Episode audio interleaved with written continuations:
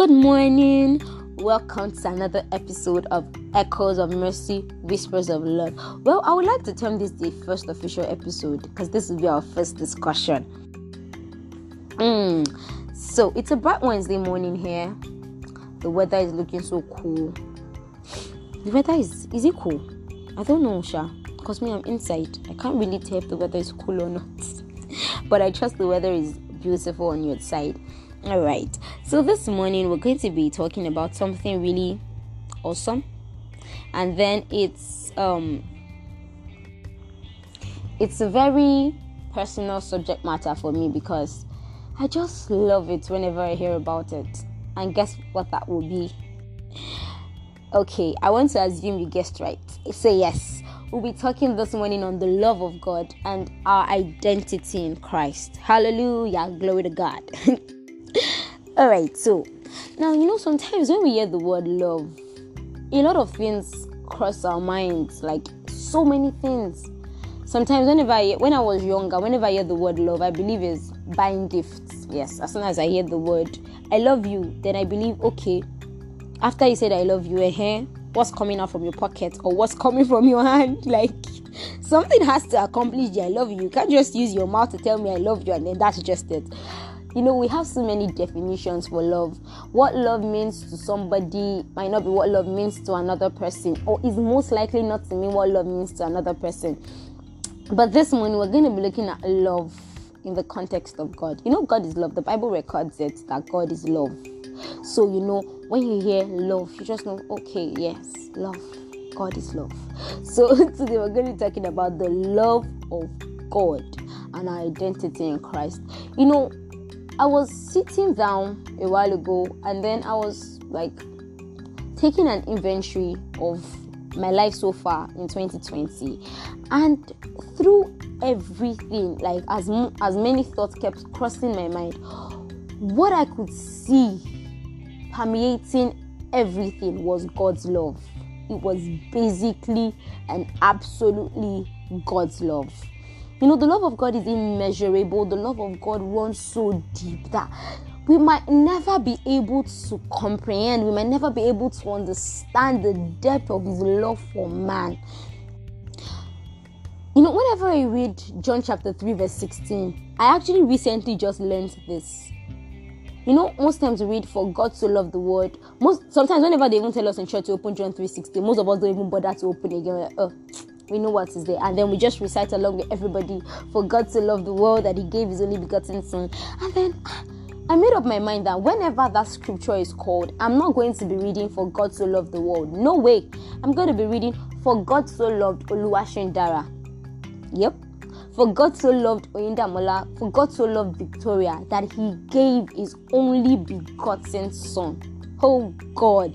Like, hi it hits deeper that way when your name is the one being put in that context. You realize that God sent his son to die for you. Just for you. Yes, just for you. You know, sometimes I ask if I were to be the only one in the world, if it was just me, would Jesus still have died? And I know the answer is yes. That's how much God loves me. That's how much God loves you.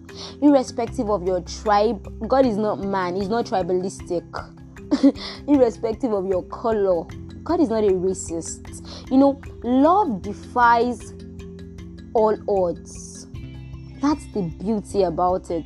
Love defies all odds. If you ever want to know how to love, just fellowship with God, fellowship with the Holy Spirit that is the best teacher. He's love himself. So, you know, there is no one else that can teach you love more than the one that is love personified. More than him that is love personified. The Bible records, scriptures tell us that in book of Genesis, God made man in his image. And then if you journey a little further, you see that Adam was fellowshipping with God. God would always come to Adam in the cool of the evening in the garden to fellowship with him. And then man fell. Now, Jesus Christ was not an afterthought of God. You know, as men, sometimes it is after we make a mistake, we start creating a plan B. Jesus wasn't a plan B. The Bible tells us in the book of John that in the beginning was the Word, and the Word was with God, and the Word was God. So, the um, name of Jesus in eternity is the Word. Yes, it is the Word. So, Jesus was not a plan B, He was always there. He was part of the let us make man in our image. Jesus was part of the let us. You know, the Bible says in the book of um, 1 John chapter 5, it says, And these three bear record in heaven the Father, the Word, and the Holy Spirit. So you see, Jesus wasn't an afterthought. He didn't come after man had fallen. No. The redemptive plan came in place after man fell, but Jesus did not come in place after man fell. Jesus has always been there and he, he is still there and will always be there. And the beautiful part is that right now, even resides in you and I. The day we gave our lives to Christ, He came into us and He made His abode with us. He lives in you, He lives in me. So, the love of God, like I was saying, is immeasurable you know, sometimes, sometimes I just pray this prayer. I'm like, God, may I never be able to comprehend the depth of your love. I never, I never want to get to that point in my life that I feel I understand the love of God totally. No, I just want to keep finding new, new mysteries concerning God's love each and every blessed day. You know, when they tell someone that I used to be like that. Whenever someone tells me, Do you know God loves you? I feel God only loves me when I'm doing the right thing. Yes, when I'm reading my Bible, when I pray, when I tell someone about Jesus, that's the only time God loves me. I'm smiling here right now because I know there is someone probably listening to listening to this that is thinking that way. And I'm here to tell you that God loves you irrespective of whatever you do. Mm, let that sink in irrespective of whatever you do your actions does not determine the love that god has for you. You know if our actions were a determining factor to god's love for us he would never have sent jesus. That's the truth. He would it would never have been in the plan of god to send jesus christ if he was going to look at the action of men. But then he remembered, or no, okay, yes, he always knew that there was an original author, there was a reason for which he created man. And man fell off from that original plan. He needed to get man back on track to that original plan. And that was why he sent Jesus. So the love of God covers your actions. Mm, mm, mm, mm. Your action is not a determining factor for God to love you. You know, sometimes I hear people say, God is angry with me and that's why I don't have money. God is angry with me and that's why I'm sick. And I can totally understand. I used to be like that before, yes. But thank God for His help. And I know God will help you too. And then one day I was listening to, no, I was in church and when my pastor made that statement that God is not angry with you, you're not sick because God is angry with you. You don't have money not because God is angry with you. And I had a serious battle accepting that train of thoughts because ever since I was a child, that was my mindset. Once you're doing good, God is happy with you. God loves you. The moment you switch over to doing bad, God doesn't love you anymore. His love automatically expires. Really? Like, seriously? Okay, calm down. Let's paint a scenario like this. Imagine a man is known to be an angry person. Like everybody around him knows that. Come, irrespective of what you do to this man, eh? This man is just going to be angry. If you smile at him, his response to you will be anger. If you laugh at him, his response to you will be anger. If you're angry with him, his response to you will be anger. Irrespective of what you do, this man, that is just his disposition. Like he operates from a point of anger. It is who he is. He is anger personified. And then imagine living all your life with that kind of person. Like, ah, there is nothing you do. This man is just going to be angry. Either you smile, you laugh, Mm-mm. He's just going to be angry. And then some of us now bring that mentality, that mindset to relating with God. We now see God as that anger personified man. That okay, okay. Eh, no, some of us were even were even very nice in our in our thoughts. We think that okay, when we do good, God loves me. When we do bad, when I do something bad, rather God doesn't love me anymore. Now, if you know a man that, irrespective of whatever you do to him, his response to you will always be anger. You know that one already. Why is it easier to accept that a man would always be like that? And why is it now difficult to accept that, irrespective of what you do, God loves you? Like, you know why? Because God is love personified. He, that is who He is. God doesn't know how to be angry. See, God's anger is love. God's annoyance is love. Just the way whatever you do to that man, his response is love. God's response to whatever you do is love. His chastening is love. His chastisement is love. His correction is love. Like that is just it. It is love. God doesn't know how to do any other thing but to love you.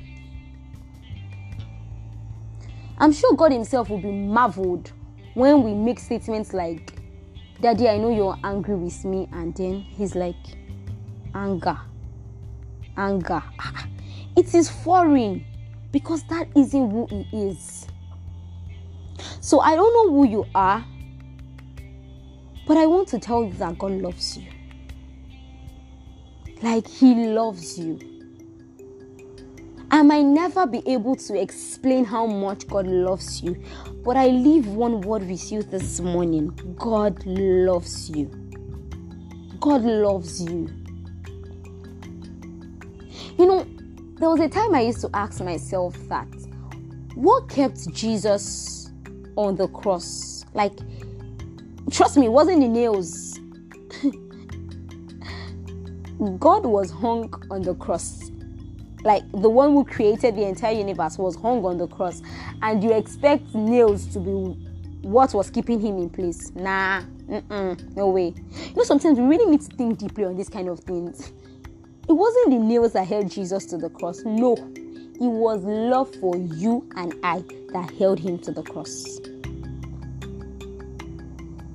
All the times when they were shouting, Crucify him, crucify him, at that point, he could have showed himself as the word, but he stayed.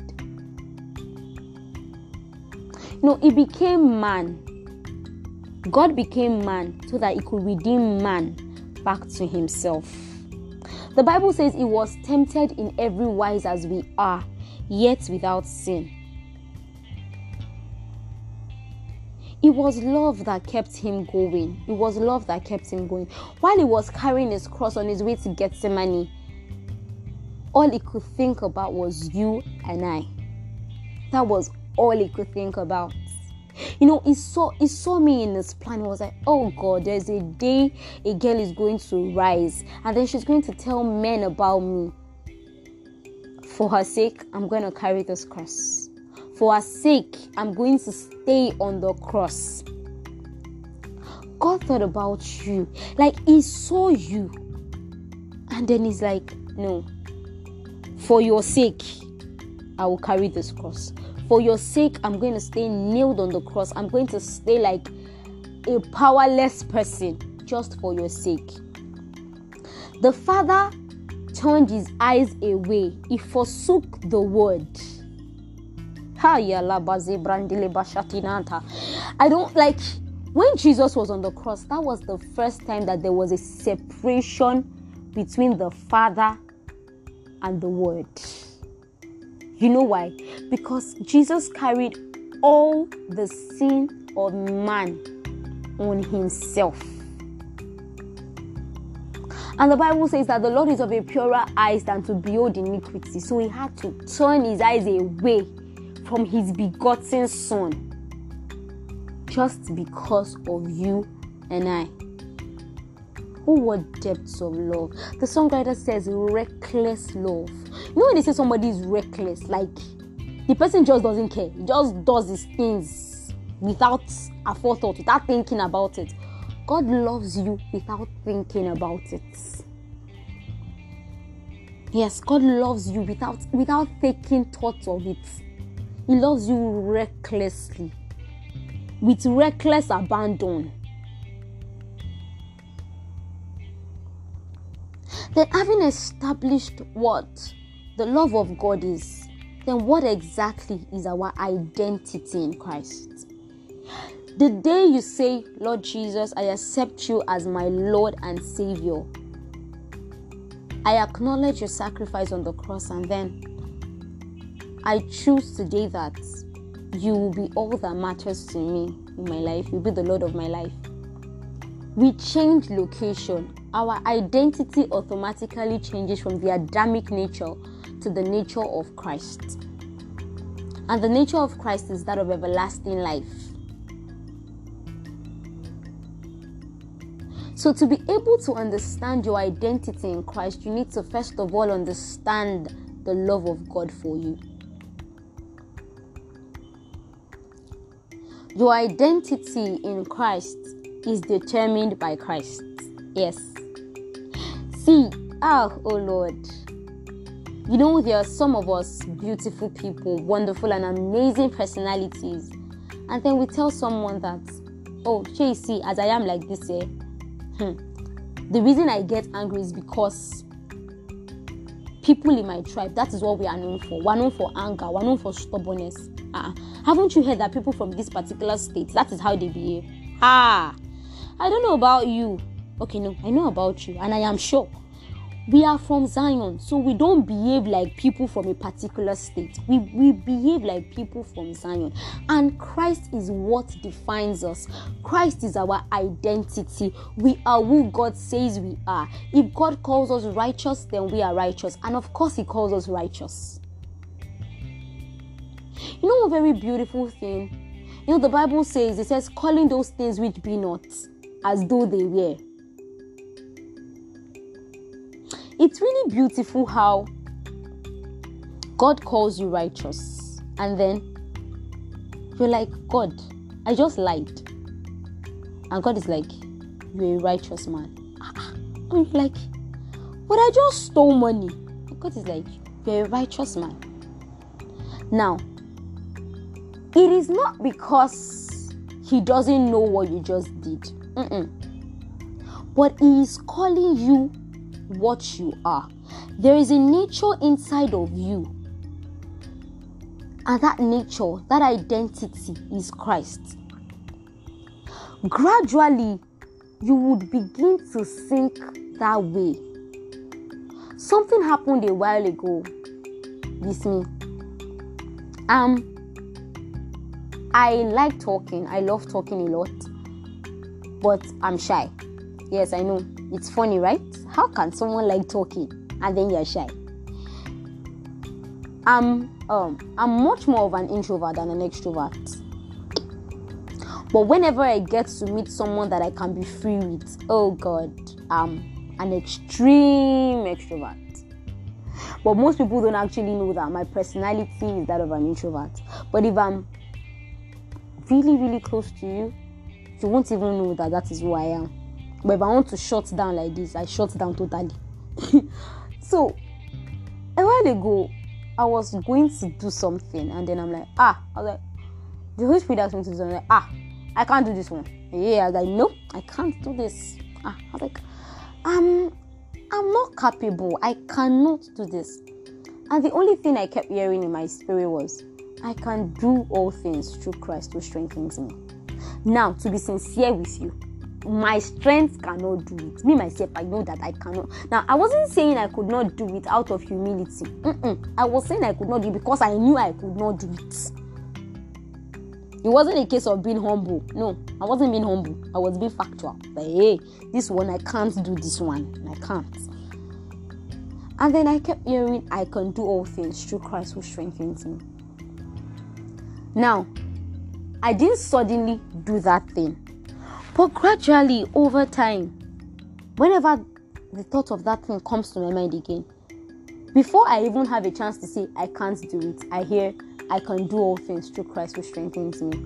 And before I know what happened, I did it. So, what does that tell us? Now, when God calls you a righteous man, it's not because he's entirely oblivious of what you're doing at that moment, but he sees Christ in you, and Christ is what defines you. So he's relating with you the way he would relate with Jesus. He's relating with you and I the way he would relate with Jesus. So if Jesus is righteous and I claim that I'm born again, I claim that I am saved, so that makes me righteous automatically. When a lady gets married, automatically she stops bearing her father's name. She starts bearing the name of her husband. So also in this kingdom, the moment I say, Jesus, I accept you as my Lord and Savior, I automatically stop bearing the Adamic nature. I stop looking like what Adam looked like after the fall. I start looking like what Christ looks like, what Christ is. So my identity is defined by Christ. So, why exactly would I stop lying? Why exactly would I stop stealing? Would I stop doing sinful things? Is because I have changed location. My identity has changed. My identity has been transformed because I accepted Christ as my Lord and personal Savior. So I will not do what Christ will not do. It's not going to happen overnight. But gradually, with each passing day, with deliberate effort, the Holy Spirit guiding and helping me, I begin to drop off all those things. Paul the Apostle said, I press towards the mark of higher calling in Christ Jesus. So as I am pressing forward, as I'm moving on, as I'm moving on, I'm just, you know, day by day living my life to please Him. Living my life to please Him. You know, for some of us that are, for some of us that, um, what's the word I want to use now? Okay. For some of us, if you actually take time to sit down and then think back at the year, you would notice or think back at yourself ever since you became a Christian. You will notice that there were things you were doing before that you are not doing them again. You you cannot just do them again. You know why? Because you've come into an understanding that on this particular issue, this isn't who I am. I am a righteous man. And that is the mindset we need to have. That gradually, as we go every day in our relation with people, oh, this is who I used to be. I am no longer that person. I am everything that God says I am. All right, everybody. I love you all so much, but God loves us much more. Okay, so I don't know if anyone is listening to this podcast for the first time, or if not even for the first time, and then you've not made that personal decision to allow Jesus be the Lord over your life. I want you to just say this prayer with me. Father, in the name of Jesus, I acknowledge that you died for me and that love was what nailed you to the cross. Today, I choose to accept you as my Lord and Savior, and I choose to accept your love that you've extended towards me. I receive grace to live the life that you would have me live. Thank you, Father, for I know that you have answered. In Jesus' name, I have prayed. Amen. And I say to you, welcome to God's family. We're so glad to have you with us. It's really an amazing thing to be a child of God. I can't begin to, you know, I can't begin to explain. It's amazing. It's really, really amazing. And I say, welcome to God's family. We love you on behalf of the body of Christ. I'm telling you that we love you. All right, so I remain your host, Oluwa Shindara. If you have any questions, slide into my DM on Twitter. My Twitter handle is Oyinda underscore Queen. The Oyinda is um, absolutely in capital letters, yes. And then, or if you feel you could not slide into my DM on Twitter, you could drop a voice message here on the podcast. And if you can drop a voice message, you could drop a WhatsApp message for me. Uh, my number is 07065886644.